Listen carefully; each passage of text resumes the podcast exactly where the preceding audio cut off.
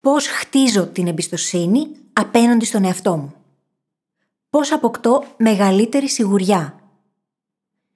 Η εμπιστοσύνη απέναντι στον εαυτό μας είναι στην ουσία αυτοπεποίθηση. Το λέει και η λέξη. Αυτοπεποίθηση σημαίνει πίστη στον εαυτό. Η αυτοπεποίθηση λοιπόν είναι ένα τεράστιο κεφάλαιο για πολλούς και πολλές από εμάς. Μάλιστα θα σου πω πως κατά την ταπεινή μου άποψη είναι ένας από τους μεγάλους πολλαπλασιαστές της ζωής μας. Ή τους διαιρέτες. Ανάλογα με το αν την έχουμε ή όχι. Και τι σημαίνει πολλαπλασιαστής και διαιρέτης. Πολλαπλασιαστής είναι κάτι που όταν το έχουμε, στην ουσία πολλαπλασιάζει τα αποτελέσματα στη ζωή μας. Πολλαπλασιάζει την ικανοποίηση, τα επίπεδα χαράς, τα επίπεδα επιτυχίας. Πολλαπλασιάζει τα πάντα. Ως διαιρέτης όμως, Δηλαδή στην περίπτωση που μας λείπει, στην ουσία αφαιρεί, διαιρεί, μειώνει τα επίπεδα χαράς, μειώνει τα επίπεδα ικανοποίησης, μειώνει τις πιθανές επιτυχίες που μπορεί να έχουμε στη ζωή και ούτω καθεξής. Πώς χτίζουμε λοιπόν την εμπιστοσύνη στον εαυτό μας όταν δεν την έχουμε; Σε αυτό το επεισόδιο θα δούμε τα τρία πράγματα που υποσκάπτουν την εμπιστοσύνη στον εαυτό σου και το σημαντικότερο στάδιο για να χτίσεις την εμπιστοσύνη απέναντι στον εαυτό σου και την αυτοπεποίθησή σου. Φύγαμε. Αν έπρεπε να διαλέξεις ανάμεσα στα εξής. Α. Να πετύχεις όλα όσα θέλεις επαγγελματικά και οικονομικά. Β. Να είσαι χαρούμενος, υγιής και να έχεις γύρω σου ανθρώπους που σε αγαπούν. Ή Γ. Να βρεις σκοπό στη ζωή σου και να κάνεις τη διαφορά. Ποιο από τα τρία θα επέλεγες; Λοιπόν, σου έχω υπέροχα νέα. Δεν χρειάζεται να διαλέξεις. Μπορείς να τα έχεις όλα. Το θέμα είναι πώς μπορούμε να πετύχουμε όλα όσα θέλουμε, ενώ παράλληλα είμαστε ευτυχισμένοι και νιώθουμε ολοκληρωμένοι, χωρίς να πρέπει να συμβιβαστούμε. Αυτό είναι το ερώτημα που θα απαντήσουμε μαζί και μας περιμένει ένα εκπληκτικό ταξίδι. Το όνομά μου είναι Φίλης Γαβρίλιδου και σε καλωσορίζω στο podcast μου Φιλισοφίες. Το πρώτο μου βιβλίο που λες μου πήρε 8 ολόκληρα βασανιστικά χρόνια για να το τελειώσω. 8 χρόνια. Καταλαβαίνεις τι σημαίνει αυτό; Μιλάμε για 8 χρόνια όπου γινόμουν φουλ αναβλητική, ήμουν εξαιρετικά συνεπής. Ξεκινούσα να γράφω, σταματούσα, έσβηνα, το άφηνα για κάποιους μήνες. Κάποια στιγμή κατέληξα να το αφήσω χρόνια και μετά συνέχιζα και κάπως έτσι κυλούσε το πράγμα. 8 ολόκληρα χρόνια. Στο μυαλό μου ήμουν απολύτως αναξιόπιστη. Και πρακτικά δεν είχα καμία απολύτως εμπιστοσύνη στον εαυτό μου. Βλέπεις, είχα την ταμπέλα εκείνου του ανθρώπου που ξεκινούσε κάτι με μεγάλο ενθουσιασμό και κατέληγε να τα αφήνει στη μέση. Δεν ξέρω αν ταυτίζεσαι σε αυτό το σημείο. Εμένα αυτό με πλήγωνε βαθιά. Ήταν ένα μεγάλο αγκάθι. Γιατί μου διέλυε την αυτοπεποίθηση, μου διέλυε τη σιγουριά και στην ουσία δεν πίστευα ότι θα μπορούσα ποτέ στη ζωή μου να ολοκληρώσω κάτι το οποίο ήταν σημαντικό για εμένα. Δεν πίστευα με λίγα λόγια αρκετά στον εαυτό μου και τις ικανότητές μου. Και όπως μπορείς να καταλάβεις, 8 χρόνια είναι πάρα πολλά και μπορούν να αποτελέσουν μεγάλο πλήγμα για την αυτοπεποίθηση ενός ανθρώπου. Ειδικά όταν μιλάμε για τη συγγραφή που για μένα ήταν κάτι που αγαπούσα πάρα πολύ και ήθελα τόσο πολύ να κάνω και ταυτόχρονα δεν πίστευα ότι τα κείμενά μου άξιζαν να εκδοθούν για οποιονδήποτε λόγο ή να διαβαστούν από άλλους ανθρώπους έστω, ειδικά σε αυτή την περίπτωση αυτό μου έκανε ακόμα μεγαλύτερο κακό. Τώρα, υποσχέθηκα τα τρία πράγματα τα οποία υποσκάπτουν σε μεγάλο βαθμό την αυτοπεποίθησή μας και την εμπιστοσύνη απέναντι στον εαυτό μας. Πάμε να τα δούμε. Το πρώτο από αυτά είναι ότι δεν εστιάζουμε στη ζώνη ελέγχου αλλά έξω από αυτήν. Πιθανές συμπεριφορές εδώ μπορεί να είναι η γκρίνια, μπορεί να είναι η μισικακία, μπορεί να σου φταίνε πάντα οι άλλοι. Για μένα, για παράδειγμα, μονίμως κάτι συνέβαινε. Έφτυγε η πολλή δουλειά και το τοξικό εργασιακό περιβάλλον, το ότι δεν προλάβαινα, δεν είχα χρόνο, ότι ο σύντροφός μου δεν με υποστήριζε, ότι, ότι, ότι, ότι, οτιδήποτε το οποίο μπορεί να με βοηθούσε να νιώσω λίγο καλύτερα για το γεγονός ότι εγώ η ίδια δεν έκανα τη δουλειά, εγώ θα το αξιοποιούσα. Και όλη αυτή η γκρίνια τελικά, δυστυχώς έκανε ένα πάρα πολύ αρνητικό self-signaling, γιατί μου έδειχνε ότι είμαι το άτομο το οποίο γκρινιάζει και το πιο σημαντικό απ' όλα, δεν παίρνει την ευθύνη. Τότε φυσικά δεν ήξερα όλα αυτά που ξέρω τώρα. Γι' αυτό το λόγο είμαστε εδώ βέβαια, για να τα πούμε, να τα συζητήσουμε και να μην χρειαστεί να κάνεις τα ίδια λάθη που έκανα κι εγώ. Αλλά το γεγονός ότι στο μυαλό μου, στο υποσυνείδητό μου, ήμουν καταχωρημένη ω ο άνθρωπος που δεν έπαιρνε την ευθύνη, ήταν και αυτό ένα τεράστιο πλήγμα στην εμπιστοσύνη που είχα απέναντι στον ίδιο μου τον εαυτό. Γιατί όταν σκέφτεσαι διαρκώς ότι φταίνε όλοι οι άλλοι, εσύ δεν αναλαμβάνεις κανένα μερίδιο της ευθύνης. Και αυτό είναι μεγάλο πρόβλημα. Τι σημαίνει λοιπόν εστιάζω στη ζώνη ελέγχου; Καταρχάς, να εξηγήσουμε τι είναι η ζώνη ελέγχου. Η ζώνη ελέγχου είναι ένας κύκλος. Αποτελείται από τρία πράγματα: σκέψη, συνέστημα, συμπεριφορά. Αυτό σημαίνει πω για να πάρουμε την ευθύνη χρειάζεται να εστιάσουμε σε αυτά. Γιατί αυτά είναι το μόνο πράγμα που μπορούμε πραγματικά να ελέγξουμε. Οι δικές μας σκέψεις, ο τρόπος που αισθανόμαστε κατ' επέκταση και οι συμπεριφορές που αναπτύσσουμε μετά από αυτά. Άρα λοιπόν, όταν εστιάζουμε στο τι κάνουν όλοι οι άλλοι και γκρινιάζουμε γι' αυτό, ή τους κατηγορούμε, ή ψάχνουμε να προσάψουμε κάπου αλλού την ευθύνη και το φταίξιμο για το οτιδήποτε, τότε εστιάζουμε οπουδήποτε αλλού εκτός από τη ζώνη ελέγχου μας. Και αυτό είναι πλήγμα για την αυτοπεποίθηση, όπως μπορείς να καταλάβεις, γιατί νιώθουμε ότι δεν έχουμε κανέναν απολύτως έλεγχο. Ενώ μέσα στη ζώνη ελέγχου, όταν πάμε και παρατηρούμε τις σκέψεις μας, τις αναπροσαρμόζουμε, τις αναπλαισιώνουμε ενδεχομένως. Πράγμα το οποίο αλλάζει τον τρόπο που αισθανόμαστε απέναντι στα πράγματα, στις καταστάσεις, στον εαυτό μας και στον κόσμο. Και αναπτύσσουμε διαφορετικές συμπεριφορές, εκεί πια νιώθουμε πως έχουμε πάρει πολύ μεγαλύτερο έλεγχο και μπορούμε πλέον να ασκήσουμε και μεγαλύτερη εξουσία πάνω στην ίδια μας τη ζωή. Πάμε λοιπόν τώρα στο δεύτερο κομμάτι.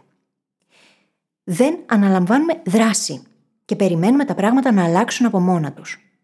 Πιθανές συμπεριφορές εδώ μπορεί να είναι τα όρια που δεν έχουμε θέσει, το να είμαστε πολύ παθητικοί, να μην δεσμευόμαστε απέναντι σε στόχους, στον ίδιο μας τον εαυτό, σε πράγματα τα οποία θέλουμε να κάνουμε και όλα αυτά πάλι υποσκάπτουν την εμπιστοσύνη απέναντι στον εαυτό μας. Γιατί η δράση είναι μεγάλη δύναμη.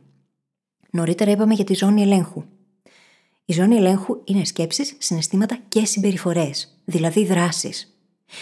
Εάν περιμένω τα πράγματα να συμβούν και δεν κάνω εγώ τις απαραίτητες δράσεις για να τα κάνω να συμβούν όπως θα τα ήθελα, ή έστω να τα επηρεάσω στο βαθμό που μπορώ, τότε τι συμβαίνει, είμαι απλά ένας παθητικός δέκτης και πάλι δεν εξασκώ καμία απολύτως εξουσία, κανέναν έλεγχο, και αυτό καταλήγει για άλλη μια φορά να πληγώνει την εμπιστοσύνη που έχω απέναντι στον εαυτό μου. Άρα λοιπόν, έχω να κάνω με έναν άνθρωπο, τον εαυτό μου δηλαδή, ο οποίος ούτε με προστατεύει, ούτε εστιάζεις σε εκείνα που μπορώ πραγματικά να επηρεάσω, ούτε και παίρνει την πρωτοβουλία για να αλλάξει το οτιδήποτε από αυτά. Και πάμε και στο τρίτο κομμάτι, το οποίο στην ουσία πληγώνει την εμπιστοσύνη που έχουμε στον εαυτό μας. Αποφεύγουμε τα δύσκολα. Τώρα, αυτό μπορεί να σημαίνει πολλά πράγματα για τον κάθε άνθρωπο, πολλά και διαφορετικά. Πιθανές συμπεριφορές εδώ είναι ότι μένουμε σε όσα μπορούμε να διαχειριστούμε και δεν παίρνουμε ποτέ ρίσκα ή αφήνουμε πράγματα στη μέση. Θυμάσαι τι έλεγα πριν για το πρώτο μου βιβλίο; Όταν όμως δεν το κάνουμε αυτό, όταν αποφεύγουμε τα δύσκολα, αυτό που κάνουμε στην πραγματικότητα είναι να μένουμε μέσα στη ζώνη άνεσής μας.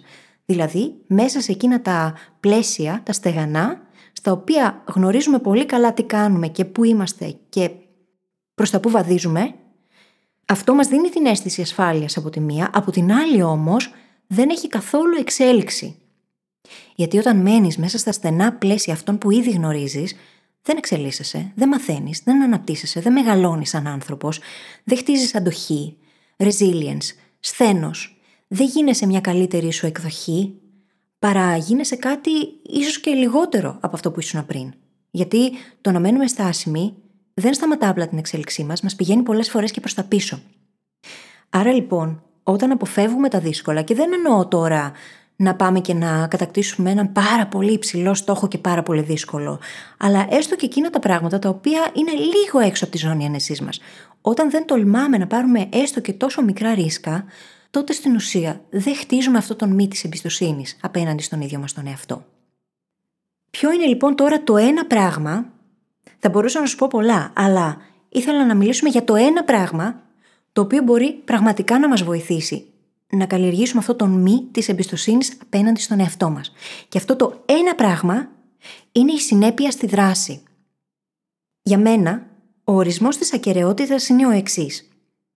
Όταν αυτά που σκέφτομαι, αισθάνομαι και κάνω είναι συντονισμένα μεταξύ τους, τότε έχω ακαιρεότητα. Τότε είμαι ακέραιη.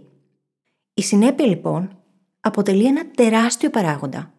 Γιατί σκέψω από εκεί που είσαι εκείνος ή εκείνη που δεν ολοκληρώνει αυτά που ξεκινάει, που ενθουσιάζεται και τελικά ξεκινάει και αφήνει κάτι στη μέση. Αν από αυτό το άτομο ξαφνικά αρχίσεις και γίνεσαι το άτομο που είναι συνεπές, που λέει ναι, θα το κάνω και το κάνει, μένει πιστός στο λόγο του, με μικρές δράσεις στην αρχή. Δεν χρειάζεται να κάνεις μεγάλες δράσεις. Χρειάζεται να κάνεις μικρές δράσεις με μεγάλη συνέπεια όμως. Όσο περισσότερο είσαι συνεπής, τόσο πιο πολύ εμπιστοσύνη θα αρχίσεις να έχεις απέναντι στον ίδιο σου τον εαυτό. Και αυτή η συνέπεια είναι υπερδύναμη. Γιατί όσο περισσότερο θα πιστεύεις σε σένα, τόσο μεγαλύτερα ρίσκα θα τολμάς να πάρεις και τόσο περισσότερα πράγματα θα μπορείς να πετύχεις. Έχει πολύ μεγάλη σημασία το να ολοκληρώνουμε τις προσπάθειές μας. Όταν αφήνουμε πράγματα στη μέση, πέρα από το τι μπορεί να σημαίνει αυτό για την αυτοπεποίθηση, την εμπιστοσύνη απέναντι στον εαυτό μας, στην ουσία δημιουργεί και πάρα πολύ άγχος, πολύ στρες. Γιατί είναι όπως όταν έχεις ανοιχτό τον υπολογιστή και έχεις πάρα πολλά ανοιχτά tabs στον browser. Δεν ξέρω για σένα, αλλά εμένα όταν έχω πάρα πολλά ανοιχτά παράθυρα, αυτό αποτελεί πηγή μεγάλου άγχους. Υποσυνείδητα το εισπράττω έτσι και το κάνω πολλές φορές. Είναι κακή συνήθεια αυτή. Την καταπολεμάω όμως. Αφήνω πολλά tabs ανοιχτά και το μυαλό μου τα αντιλαμβάνεται. Μπορεί όχι ο συνειδητός νους, αλλά με το υποσυνείδητο τα αντιλαμβάνομαι. Και επειδή είναι ανοιχτά, είναι σαν να έχω αφήσει ανοιχτές εκκρεμότητες. Και αυτές οι ανοιχτές εκκρεμότητες μου δημιουργούν πάρα πολύ μεγάλο άγχος και κλάτερ μέσα στο μυαλό μου. Πολύ μπέρδεμα. Είναι θολές οι σκέψεις μου. Δεν μπορώ να σκεφτώ καθαρά. Δεν έχω διάβια. Αυτό λοιπόν, όταν αφήνουμε πολλές εκκρεμότητες από πράγματα στα οποία έχουμε δεσμευτεί, αλλά δεν ήμασταν τελικά συνεπείς και δεν ολοκληρώσαμε την προσπάθεια, δυστυχώς οδηγούν σε μεγάλο πλήγμα στην εμπιστοσύνη απέναντι στον εαυτό μας και στην αυτοπεποίθησή μας. Πρακτικά κρατάς ανοιχτό έναν δρόμο που σε συνδέει με έναν παρελθοντικό εαυτό. Κάθε φορά λοιπόν που κλείνεις ένα tab, που κλείνεις μια εκκρεμότητα, κλείνεις και έναν δρόμο προς τον παλιό σου εαυτό. Δεν χρειάζεται να το ολοκληρώσεις όλα όσο έχεις ανοιχτά, για να μην παρεξηγηθούμε έτσι. Χρειάζεται όμως να ολοκληρώσεις εκείνα που είναι πραγματικά σημαντικά για σένα. Και μερικές φορές θα χρειαστεί να αποδεσμεύσεις πράγματα, να αποδεσμευτείς από πράγματα στα οποία είπες ναι, χωρίς όμως να το θέλεις πραγματικά.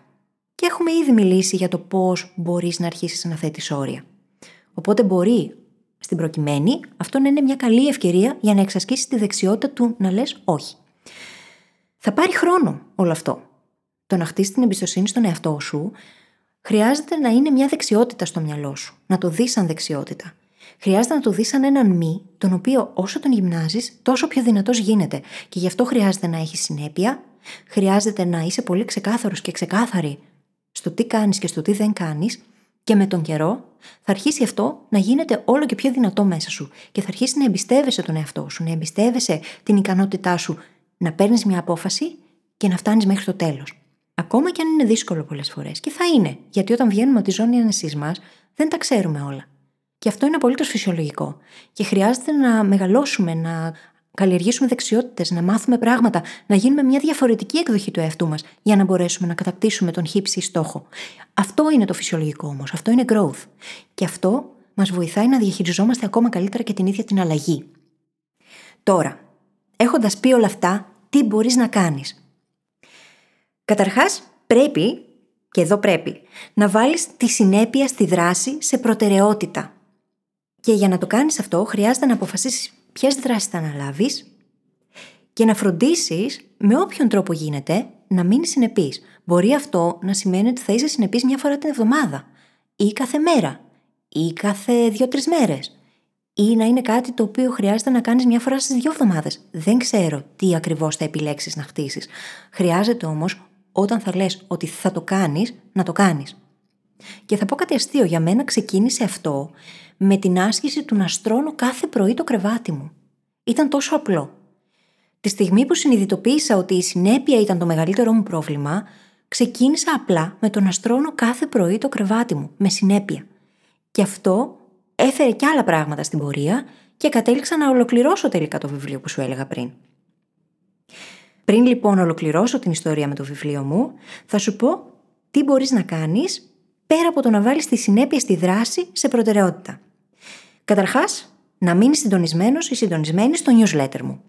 Γιατί μέσα από εκεί πρόκειται να ανακοινώσω κάτι το οποίο θα σε βοηθήσει πάρα πολύ να χτίσεις την εμπιστοσύνη απέναντι στον εαυτό σου και την αυτοπεποίθησή σου.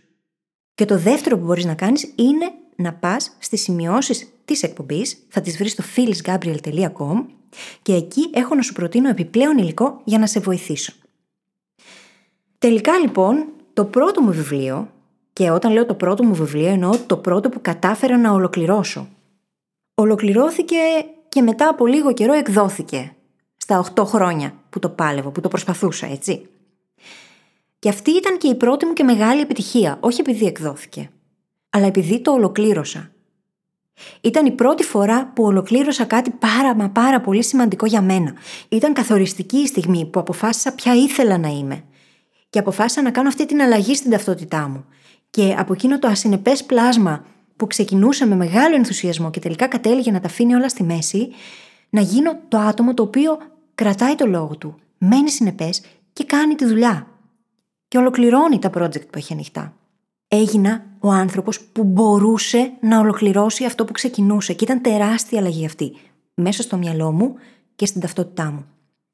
Και περισσότερο απ' όλα ήταν μεγάλη, μεγάλη, μεγάλη στιγμή γιατί φυτεύτηκε μια πολύ σημαντική ερώτηση. Αν μπόρεσα να κάνω αυτό, τότε τι άλλο μπορώ να κάνω; Και ευελπιστώ με όλα όσα κάνω στις φιλοσοφίες και με τη δουλειά μου γενικότερα, με τα βιβλία μου, με τα e-books μου, να σε βοηθήσω να πάρεις αυτή την ερώτηση και να αρχίσεις να τη σκέφτεσαι και να την εφαρμόζεις στη ζωή σου, να φυτευτεί και στο δικό σου μυαλό και να σε βοηθάει, να σου δίνει κίνητρο και να δοκιμάζεις, να κάνεις και άλλα πράγματα. Γιατί η αλήθεια είναι πως έχεις καταφέρει ήδη αρκετά και χρειάζεται να τα δεις υπό αυτό το πλαίσιο των πραγμάτων που έχεις ήδη καταφέρει και αν κατάφερες αυτά τι άλλο μπορείς να κάνεις; Από τότε λοιπόν μέχρι σήμερα έχω θέσει και έχω πετύχει πολλούς στόχους σε διάφορους τομείς.